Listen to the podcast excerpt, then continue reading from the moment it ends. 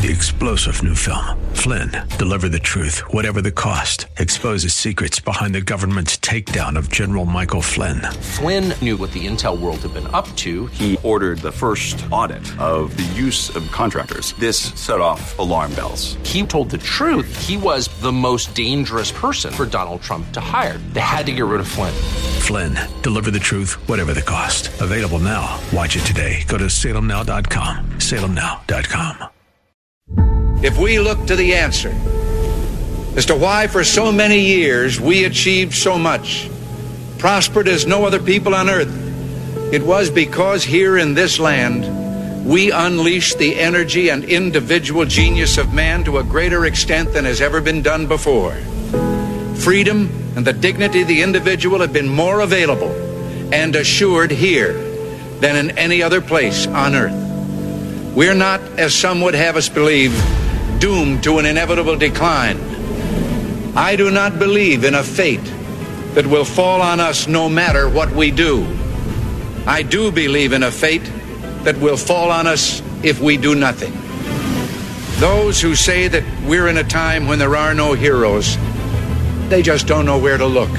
The sloping hills of Arlington National Cemetery, with its row upon row of simple white markers bearing crosses or stars of David, they add up to only a tiny fraction of the price that has been paid for our freedom. As for the enemies of freedom, those who are potential adversaries, they will be reminded that peace is the highest aspiration of the American people. We will negotiate for it, sacrifice for it. We will not surrender for it now or ever. We are Americans. This is Always Right on A M fourteen twenty, The Answer. Here's your host, Bob Frantz. What a glorious, glorious morning it is to wake up on this Thursday, the twentieth morning of the first month of the year of our Lord twenty twenty-two. Waking up in a country that has reaffirmed its belief in two hundred thirty-five years of American tradition, a belief that major changes to the United States of America's, America's government and how it affects its citizens must be something that is agreed upon by a majority of members, a super majority of members of the representatives we have sent to Washington, D C to make our decisions for us.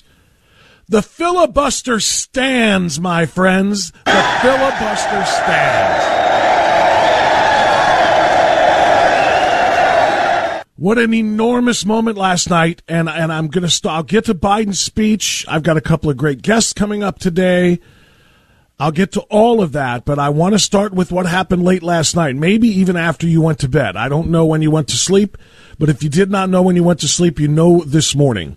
The nuclear option, the destruction of the, the legislative filibuster in the Senate that would have allowed Chuck Schumer and his fifty-fifty, with the tie-breaking vote going to the vice president, quote-unquote majority in the United States Senate, would have allowed them to destroy how this country elects its leaders, to destroy what the founding fathers put into place as our electoral system, with each state setting its own voting rules, each state setting its own uh, conditions, checking on eligibility, making sure that everybody who wants to vote can vote, but that everybody who wants to vote can only vote once, and that anybody that is not eligible to vote cannot vote. Easy to vote, harder to cheat. That's what the entire thing was about. And last night, Kyrsten Sinema, a, a Democrat, a liberal Democrat from Arizona, and Joe Manchin, a moderate Democrat from West Virginia, did what I told you yesterday is heroic work. Heroic work. I, I don't like to throw that word around a lot. Police officers and firefighters and first responders and military personnel, those are heroes. They put their lives on the line every day for our safety. There are also heroes in other ways, life-saving doctors and nurses. Not often that I would look at a politician and call him a hero. But I'll tell you what, when you are a member of the Democrat Party in twenty twenty-two, the progressive, far-left, socialist Democrat Party of twenty twenty-two, and you are willing and you have the courage, the backbone, the intestinal fortitude to stand up and say, no, this is bad for America. Even though it might be good for our party, and even if I just joined the crowd, the other forty-eight Democrats in the Senate, I, I, I could be inconspicuous here. I could very easily just blend into the crowd and vote yes to blow up the filibuster, and then vote yes to blow up America's electoral system, federalize it, and it would almost guarantee our power to win elections from now until Armageddon, until forever.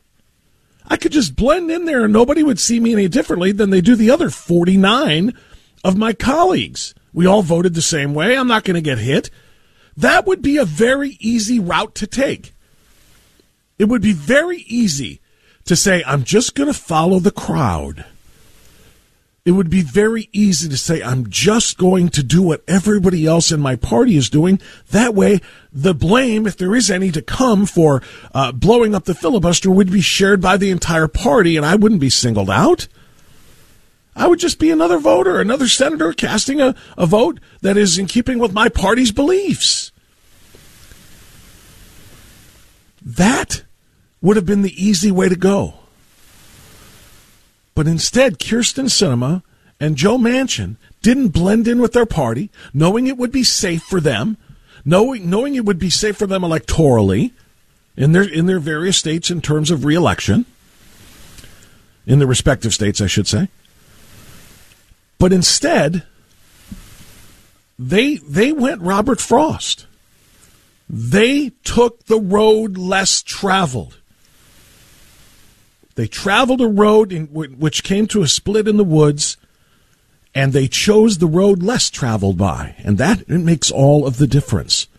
They didn't follow forty-eight other Democrats down the other path toward destruction of the filibuster and essentially destruction of the Senate's way of governing forever. They chose the road less traveled by. They chose their own path, and they said, this is better for the country. And if this costs me with my party, I'm willing to bear that burden. I'm, I'm I'm willing to carry that cross. That's heroic, no matter how you slice it. Two moderate to liberal Democrats did what was right for the country. It is now over. It is now over. The Freedom to Vote Act, the John Lewis Voting Rights Advancement Act, are now gone.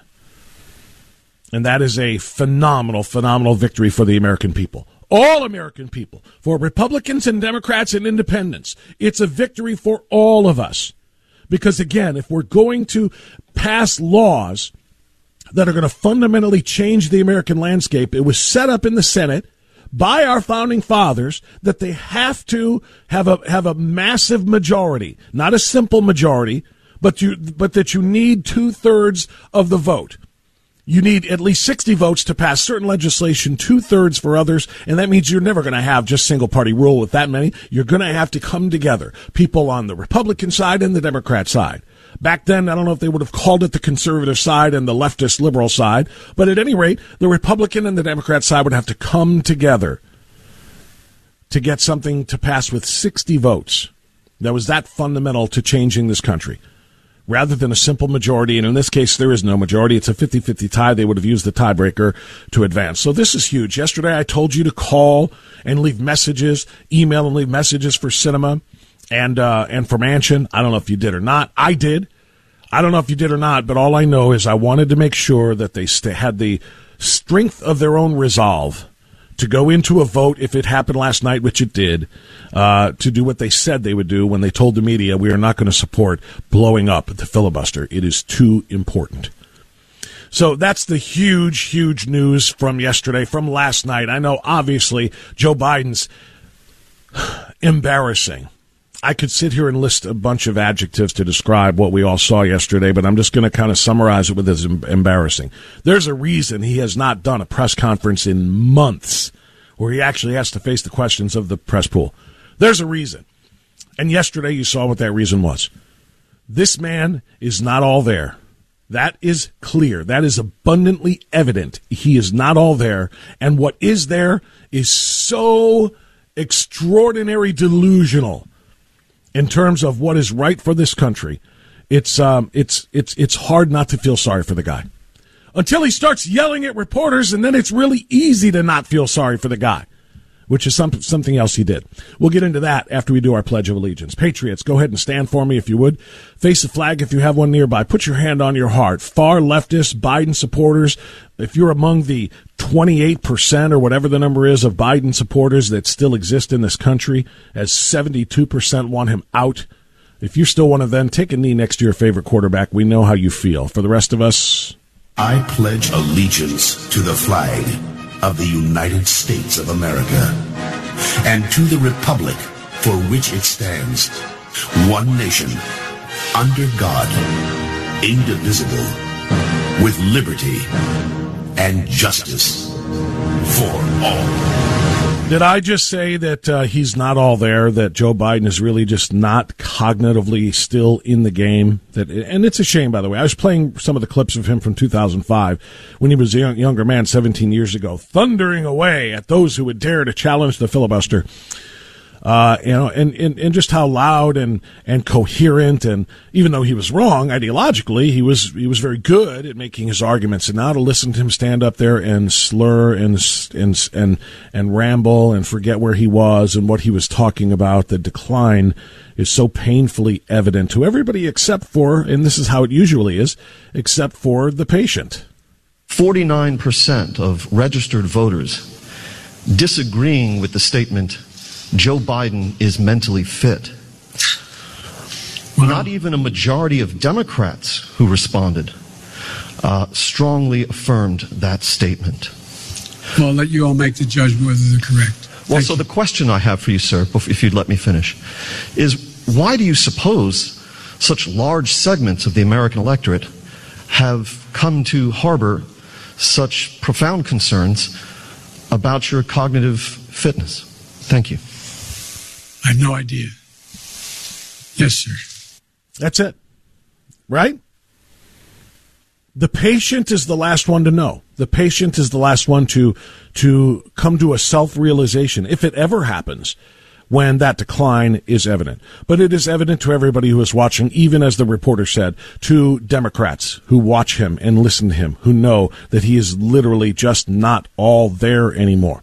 But he was there enough yesterday to make some extraordinary statements, some extraordinarily embarrassing statements, quite frankly, uh, about so many issues with respect to uh, with respect to the way his first year in office has been run. I want you to listen to this very important question from a reporter who takes a, a good deal of time here to list all of the failures of Brandon in year number one, before Brandon drops one of the most extraordinary lines uh, that you will hear, or you probably have heard in a very, very long time. Listen to this one.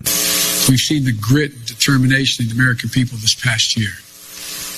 But the best days of this country are still ahead of us, not behind us. Now, I'm happy to take questions. Yes. Thank you, Mister President. I know some of my colleagues will get into some specific issues, but I wanted to zoom out on your first year in office. Inflation is up. Uh, your signature domestic legislation is stalled in Congress. In a few hours from now, the Senate, uh, an effort in the Senate to deal with voting rights and voting uh, voting reform legislation is going to fail. COVID nineteen is still taking the lives of fifteen hundred Americans every day, and the nation's divisions are just as raw as they were a year ago. Did you overpromise to the American public what you could achieve in your first year in office? And how do you plan to course correct going forward? Why are you such an optimist? Look, I didn't overpromise, and what I have probably uh, outperformed what anybody thought would happen. Did you? Did did did you hear that? Despite that litany, and that was a very, very, very, very short list of all of the problems that Brandon has created or failed to resolve in year number one, he said, I didn't overpromise. I outperformed what was expected. Now, before I play the rest of that clip, I want you to ponder what that means. If he believes that what has happened in year one is outperforming what was expected, that means he's saying things could get worse. If he doesn't outperform again, things could get worse than they are now, with our porous southern border, with our record high inflation, with our empty shelves, with our our, our extraordinary uh, weakness of our military, with our horrendous foreign policy. Uh, with our energy prices going through through the roof, with our gasoline prices at the pump crippling all of us. He's literally saying that I outperformed what was expected. That means things could go much worse than this. If he doesn't outperform next time, Lord only knows what this country will look like. I have an article in front of me that is headlined, Experts Warn Empty Shelves and Food Shortages are going to continue for many weeks to come. Now, I, I, I read that yesterday, and I read the article, and it dawned on me how extraordinary it is to read the words empty shelves and America in the same sentence or the same article. When you think of empty shelves, when you think of food shortages, the word food shortages isn't supposed to be in the same sentence with the word America. When the word food short words food shortages are uttered, you think of what? You think of Ecuador. You think of Honduras. You think of Nicaragua. You think of Haiti. You think of third world countries that cannot feed their people. You don't think of the United States of America. But for the first time since the Great Depression, we're talking about food shortages. People can't get the food needed to feed their families.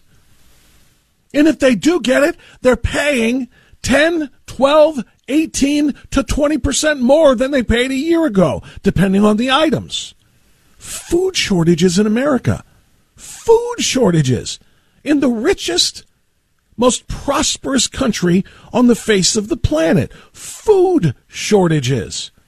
And Joe Biden says, I outperformed expectations. You try to reconcile that. I'm not going to play the rest of that clip now. It's nine twenty-three. I'm going to take a time out. I've got more. And I hope to hear from you as well. We're going to talk to a couple of great guests I mentioned uh, before, but I didn't tell you who they were. Jonah Schultz is going to join us, a candidate for Congress. And, of course, Doctor Everett Piper will be with us at ten ten, as he is each and every Thursday. You're listening to Always Right on A M fourteen twenty, The Answer.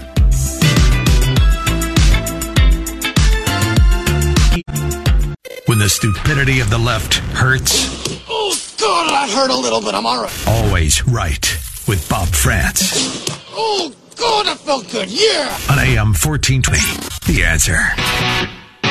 So Joe Biden was chastising one reporter for listing his failures and saying, I've actually outperformed what was expected. He went on to criticize Republicans. In fact, I am going to play the rest of that clip as I continue. He went on to criticize Republicans for being the cause of all of his problems in his first year in office. So the fact of the matter is that uh, we're in a situation where uh, we have made enormous progress. You mentioned the number of deaths from COVID. Well, it was uh, three times that not long ago. It's coming down. Everything's changing. It's getting better. Look, um, I didn't know. There were two hundred thousand deaths, roughly, in the worst year of the pandemic before the vaccines became available, the quote-unquote vaccines, the profit shots. There are now just under nine hundred thousand deaths, and he's telling you it's dropping. It's getting better. We promise. But I think if you take a look at what we've been able to do, uh, you'd have to acknowledge we made enormous progress. But one of the things that I think is something that uh, one thing I haven't been able to do so far is get my Republican friends to get in the game of making things better in this country. So you see, his failures are not his failures, they're the Republicans' failures. Even though he has the majority in the House and the tie-breaking majority in the Senate. It's full Democrat rule, and he's blaming his inability to get anything positive done for this country on the minority party that can't stop anything without Democrat help. But he wants to blame the Republicans. So he chastised that reporter. He screamed full on at this one. This is this is angry old Uncle Joe when his temper gets the best of him, which happens a lot, you dog-faced pony soldier. It happens a lot with this guy. Old man screams at cloud. Cue it up. You ta- you campaigned and, and you ran on a return to civility, and I know that you dispute the characterization that you called folks who would oppose those voting bills um, as being Bull Connor or, or George Wallace, but you said that they would be sort of in the, the same camp. No, uh, I didn't say that. Look what I said. Go back and read what I said and tell me if you think I called anyone who voted on the side of the position taken by Bull Connor that they were Bull Connor. And that is an interesting reading in English. You, you, I assume you got into in the journalism because you like to write. So did you expect that that would work with Senators Manchin or, or Sinema? Um, no, here's argument? the thing. There's certain things that are so consequential. You have to speak from your heart as well as your head. I was speaking out forcefully on what I think to be at stake. He spoke out forcefully and said, if you vote against this legislation, Kyrsten Sinema and Joe Manchin, or at least to blow up the filibuster to get to the legislation, then you're on the side of George Wallace, Bull, Wallace, Bull Connor, and Jefferson Davis. Yes, we can read, Joe, and we don't have to be in journalism to be able to do that. And for you, by the way, to raise your voice and dress down a reporter who's asking a very legitimate question, which is, do you think this is uniting people to call your political adversaries and those who disagree with you segregationists, racists, and outright Confederates? Do, do you think that's the right thing to do? This man has completely lost his way, and that's a rough statement because I don't know that he ever knew his way. I don't know that he ever knew his way. If he did, he has lost it. I'll repeat, thank God that Kyrsten Sinema and Joe Manchin knew the way they wanted to go last night, which is the way of what's best for the country, not what's best for the party, not what's best for Joe Biden's agenda, not what's best for the Democrats' ability to cheat and steal and commit fraud in this coming midterm election this fall. No, they knew what was right for this country is keeping its Senate rules in place, so that we don't just, every time the majority flips over to the other party, we undo everything by a simple majority vote that the previous Senate did. Okay, nine thirty, there's so much more from that press conference to talk about, and I'll do it when I can, I promise. But we are going to talk to Jonah Schultz coming up next. He's a candidate for Congress. We'll get his reaction to that as well, uh, to what we saw yesterday. And that'll be next, right here on Always Right, A M fourteen twenty, The Answer.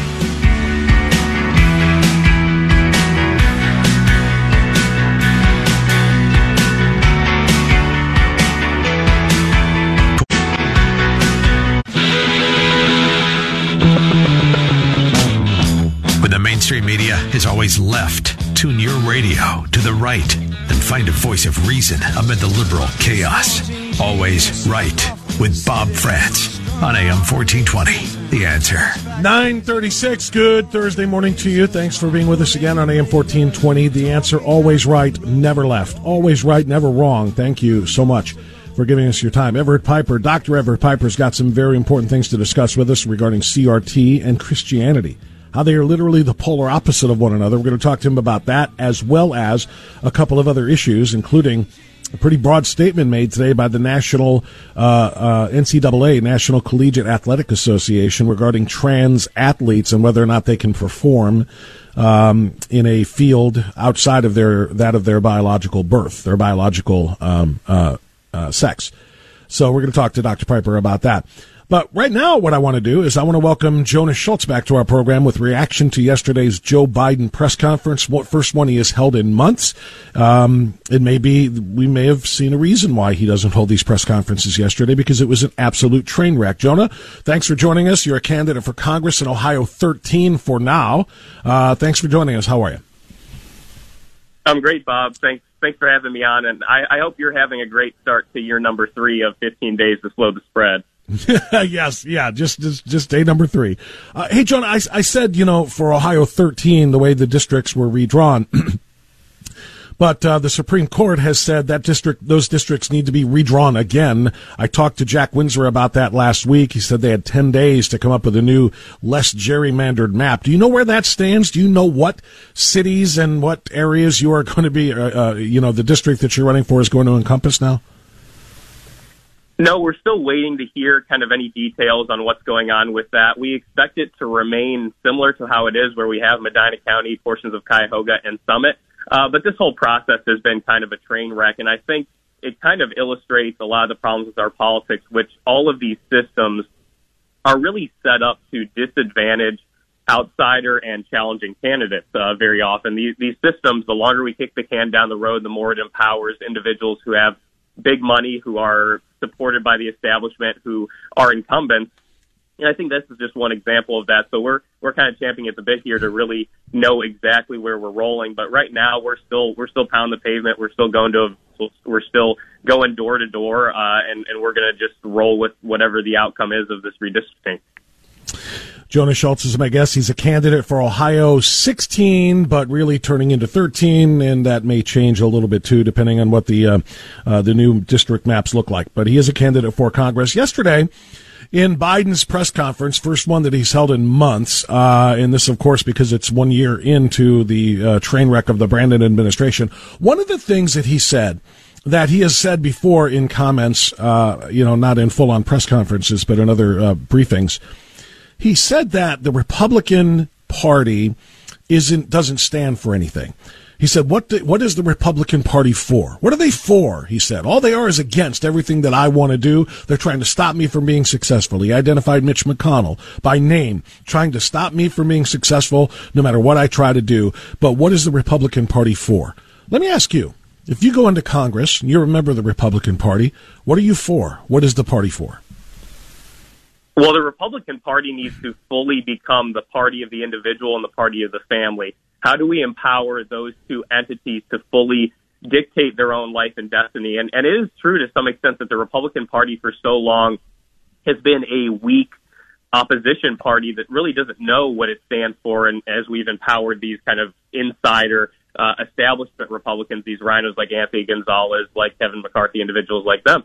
But what the Republican Party has to stand for is we have to stand for medical freedom. We have to stand for our own health care decisions. We have to stand for the American worker, actually imposing tariffs on our enemies like China, actually stopping the flow of these goods that are coming in via uh, uh, child and slave-produced labor, actually putting the American people first, not the two million illegal immigrants that have come over our border in the past year. And I, and not many people have seen that recently the Joe Biden administration is allowing illegal immigrants to fly by using identification of an arrest warrant or a deportation warrant. That's how far we've gone off the deep end on that end. Uh, and, and the party that empowers individuals to manage their own business, not, not be locked down, not be, have every single one of their moves dictated, but truly on every single issue, whether it's your business, whether it's your medical freedom, whether it's your Second Amendment rights. We want to empower you. We want to get the power out of D C. We want to get the power out of state capitals, and we want to put it with the people where it belongs. And that's what the Republican Party has to stand for. Um, but do they? I'm going to give you a chance to, to answer that again, because at the beginning, if I didn't, you know, unless I unless I misunderstood you, you said that the Republican Party has just become the opposition party, and it should be for these things. You don't think they are right now? You don't think they're fighting for and standing for all of the things that you just listed and more? I think they are becoming the party of the individual, but let's let's look at the Ohio legislature for an example, right? How long did we languish under mask mandates, under lockdowns, after the uh, under the tyrannical mandate of DeWine and the Ohio Department of Health, and we had a Republican supermajority, we had we had a chance to stand for all of those things, right? We had a Republican-controlled White House, Senate, and uh, House of Representatives uh, for two years, and, and what do we have to show for it? And so Republicans have to learn to legislate aggressively, have to learn to go on the offensive, not just be this defensive party. So what I think what is happening right now is a shift in the Republican Party, or, you know, really, uh, you know, correlating with, with Donald Trump and his presidency and bringing kind of this new attitude, this new working class mentality to the Republican Party. And that's what needs to happen moving forward. I think this primary season is the most important moment, this May third primary in Ohio, the most important moment for our Republican Party and for our nation to ensure that we're sending true constitutional conservatives, because we've seen the Republican Party fail, the, the, the officials that we've elected fail time and time again to defend our rights and to actively legislate. And so I think the Republican Party is shifting in the right direction, but we, the people, have to continue to push it in that direction and not rely on, on these few donors, on these few families, on these few insiders to, to make these decisions. It has to be a true party that is guided by we, the people. And I think we are we are doing just that right now. And that's why the Democrats and people like Joe Biden are starting to uh, start, starting to get a little scared. Interesting. Uh, Jonah Schultz is my guest. He's a candidate for Congress. Um, see, I don't, I don't, I don't measure anything by the weak-willed cowards in the uh, in the uh, O R P uh, or in the State House. Uh, they are exactly that. They are weak-willed and they are cowards. They refuse to use the power of their supermajority. But I don't judge the Republican Party when Joe Biden says, "What are Republicans for?" by people like that. I judge them for uh, by the fact that seventy-eight million of us uh, voted for America First agendas, for lower taxes, for uh, uh, energy independence, for free speech, for parental rights, for a secure border, for smaller government, for, you know, uh, uh, uh, uh, crime and punishment actually to be restored rather than a soft-on-crime, defund the police approach. I think there is a lot of very strong things that the Republican Party writ large, and just Republican voters in general stand for. When Joe Biden says the Republicans don't stand for anything, all they want to do is be, um, uh, uh they want to be uh, um, oppositional to him. I, I just think that's wrong. I think the Republican Party and the Republican movement in this country, thanks to the America First agenda from the last four years, which is carried over now, I think it's as strong and as united toward those things as as, as it's been in a very long time. And I totally agree with you. I, you know, I'm referring specifically to the leadership that has really taken over our party. The people are, are stronger than we've ever been. You know, I, I travel to all these events, and the Republicans that I meet with are more united and more uh, more energetic than I've, I've ever seen. And it is truly the, the people, because we are the ones that are living on the ground, facing the issues day to day, playing by the rules that are put down upon us, unlike much of our Republican Party leadership. So when I talk to Republicans on the ground, there is a there is a huge divide between we, the people, the Republicans here on the ground, living and breathing every single day in the United States, and those few leaders that have uh, been very squishy on most of these issues. And so that's why I say reform the Republican Party, actually reforming it into the party that is truly representing the Republicans here on the ground, and that's why people like me are, are stepping up and running. Uh, but absolutely, you're, you're you're absolutely correct that the people, the Republicans, those seventy-eight million who voted for Donald Trump, and and and more people waking up all around this country, uh, coming around to the Republican side of thinking, and, and just understanding that their their rights come from God and not from somebody like Doctor Fauci or Joe Biden. Uh, those are the people that are going to make this Republican Party great in their leadership and on the ground. Jonah, um, let's go back to Biden and his speech yesterday, uh, because I think, and it's kind of been proven historically, um, that midterm elections are often a referendum on the way the presidency is going. Um, and and and here's here's a, a poll that came out yesterday morning from Politico and the Morning Consult. Maybe you saw this, maybe you didn't. It asked uh, American voters to grade Joe Biden. eleven percent of the respondents, and this crosses over all sections of ideology, Republicans, Democrats, Independents, eleven percent gave Biden an A, twenty percent gave him a B, eighteen percent gave him a C or a D, thirty-seven percent, more than a third of this country, graded him with an F. thirty-seven percent said this is an F. How do you think that is going to, and oh, and by the way, Uh, Biden's response to that in the press conference was interesting yesterday, if too. If I could, sir, and I should have said this before, Francesca Chambers McClatchy, how do you plan to win back moderates and independents who cast a ballot for you in twenty twenty, but polls indicate aren't happy with the way you're doing your job now? I don't believe the polls. That was his answer. I don't believe the polls. They're wrong. Uh, people love me. I'm doing a great job. This is a guy who actually said on live television, yeah, I agree, let's go Brandon. Had no earthly idea how much people despise him or what what let's go Brandon means. So back to my original question. All of those numbers being what they are about Joe Biden and his response to them, how does it impact uh, November and the midterms? Well, let's keep in mind, too, that most of these polls are left-leaning pollsters as well, so these numbers could be a lot worse than we're actually being uh, allowed to understand. But true. I think Joe Biden's administration, in many ways, it's been a blessing in disguise because it's, it's woken up so many people, because so many people, they were drawn in by the corporate media, they were drawn in by big tech, and they were told, if you just vote for this plain, vanilla, you know, old guy with dementia, things will go back normal. It will end this chaos, and, and you can just live your lives at peace. And that was obviously a lie. It was always an opening for the left to just put their foot on the gas even further. But it's woken up so many people. We have this great opportunity coming up in, in these midterms to send this red wave. And I, I think you're going to see a colossal Republican victory that's going to man- manifest itself in true liberty first, America first leadership.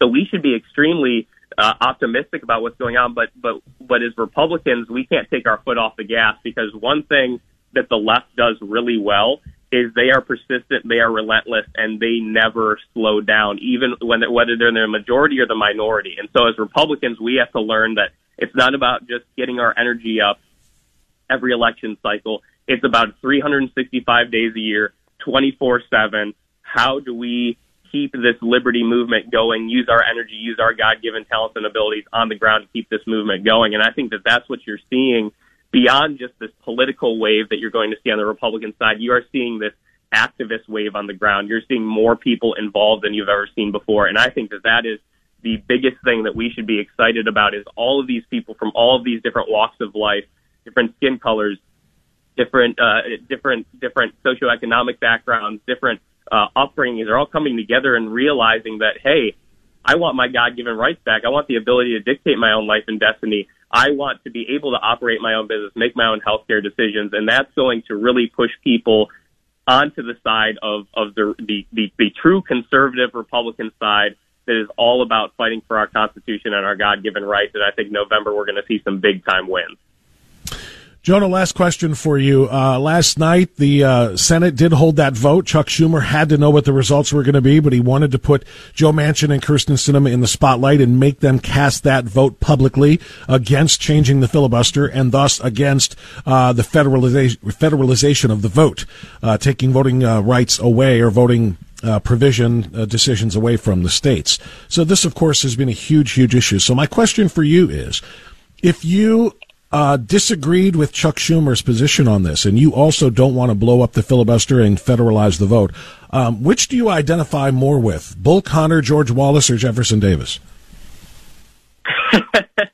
Well, you know, uh, you know, I, I think got to be one of them, according to the president. Got to be one of them. Which yeah. one do you like? Well, you know, that's that's that's the fallback now. Obviously, every single issue, if you disagree with the Democrats on any single issue, you're obviously a racist, right? They, they've they've lost total touch of what that word means. You just it, racist is just a a uh, it, it's just used in place of the word bad or I don't agree with. You're a racist, obviously. But with the filibuster, hey, America won, our way of life won, our political tradition won, our Constitution won, our our our, our people won here, and and I think people understand, the vast majority of people, and and, and thank goodness for for Manchin and Sinema, who who asserted that, you know, we live in a republic that is built, uh, you know, on protecting the rights and interests of all Americans, not just the controlling party or uh, those with a razor-thin uh, majority in the Senate or the House or, or wherever. And I, I think we reasserted that we are a country that is built on defending the rights and interests of all people, and and that's that's the way we have to use moving forward, because this was a system that was built to represent all of these different people, all these different ways of life, all of these different states, uh, and that tradition won last night. Jonah Schultz is a candidate for Congress. Jonah, what's your website? Schultz for Congress dot com. Well, that's pretty easy to remember. Schultz for Congress dot com. Jonah, thanks for your thoughts and insight and reactions to yesterday's events. We appreciate it. We'll talk to you again. Thanks so much, Bob. nine fifty-two. Got time for some phone calls before Everett Piper. Doctor Piper joins us after the top of the hour. So if you want to dial, do it now. two one six, nine oh one, oh nine four five. eight eight eight, two eight one, one one one zero right here on The Answer.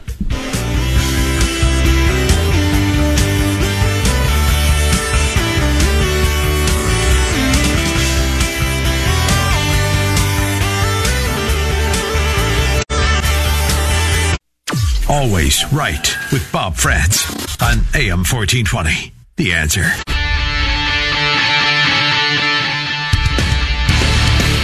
Okay, nine fifty-five. Got time for a call or two here. I also have more Joe Biden audio I want to play. I'll save that for hour number two after we talk to Doctor Everett Piper, including Joe Biden's international green light given to Russia and Vladimir Putin to invade Ukraine, as long as it's a minor incursion. You heard that correctly yesterday, and so did Ukraine. Understand that. So did Ukraine. If Donald Trump held a national press conference and said, we're going to hold Putin accountable if he does something, unless it's a minor incursion, a minor invasion of a sovereign nation, eh, you know, boys will be boys. You know, what are you going to do? But if they do anything severe, well, then, boy, we're going to give them the diplomacy of a lifetime. I think about that. What would the what would the press have said? What would you say?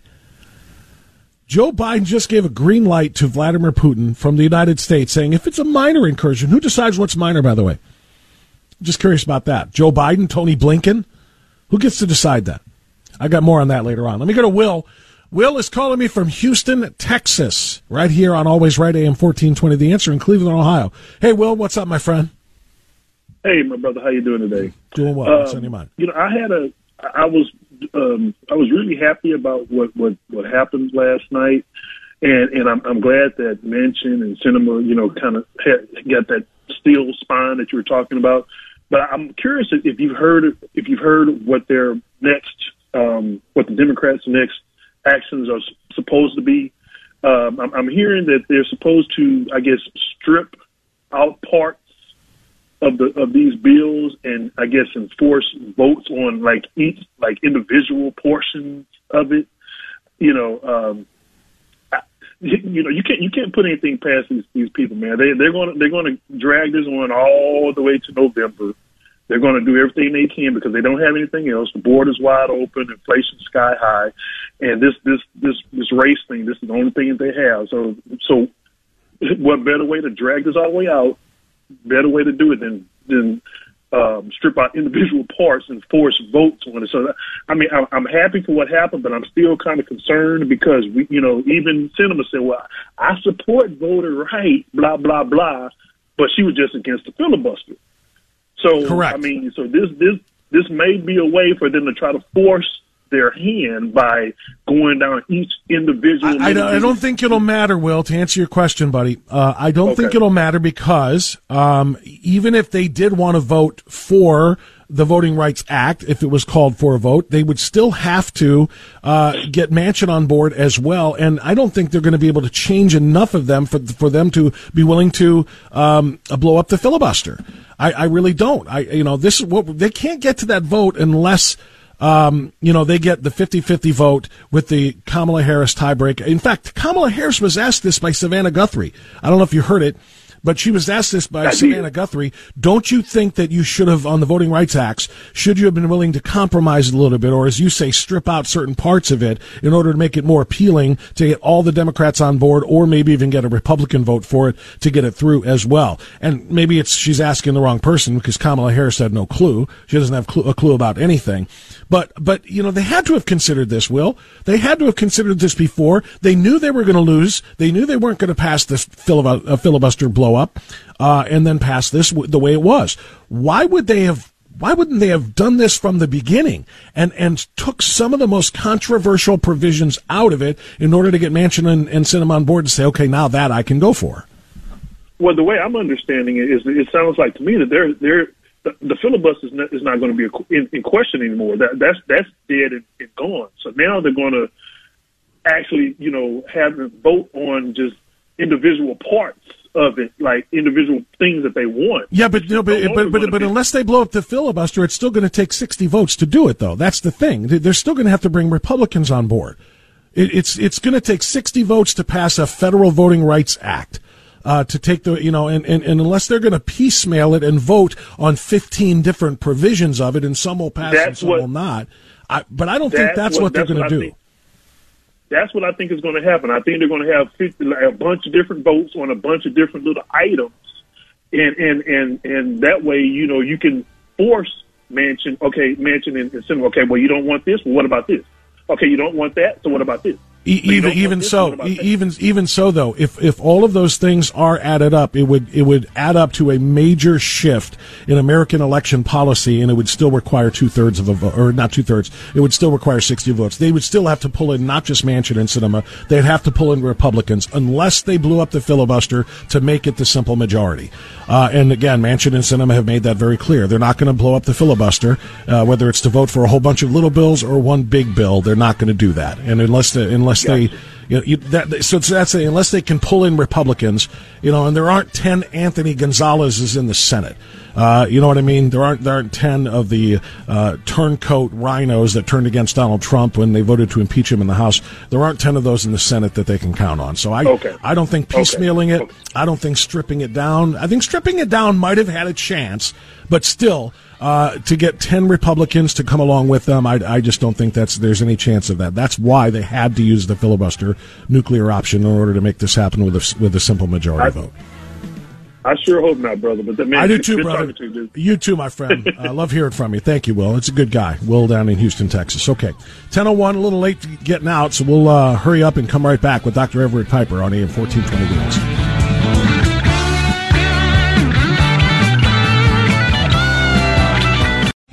Three-star general Michael J. Flynn, head of the Pentagon Intelligence Agency, knew all the government's dirty secrets. He was one of the most respected generals in the military. Flynn knew what the intel world had been up to. He understood its funding. He ordered the first audit of the use of contractors. This set off alarm bells.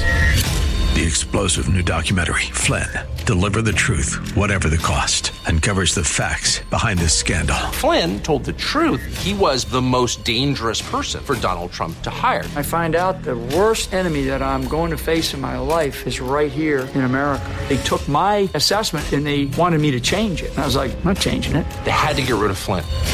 With in-depth interviews, archival footage, and never-before-seen personal records of the man behind the headlines. I just felt like I was drowning. Flynn, Deliver the Truth, Whatever the Cost. Available now. Watch it today. Go to Salem Now dot com. Salem Now dot com.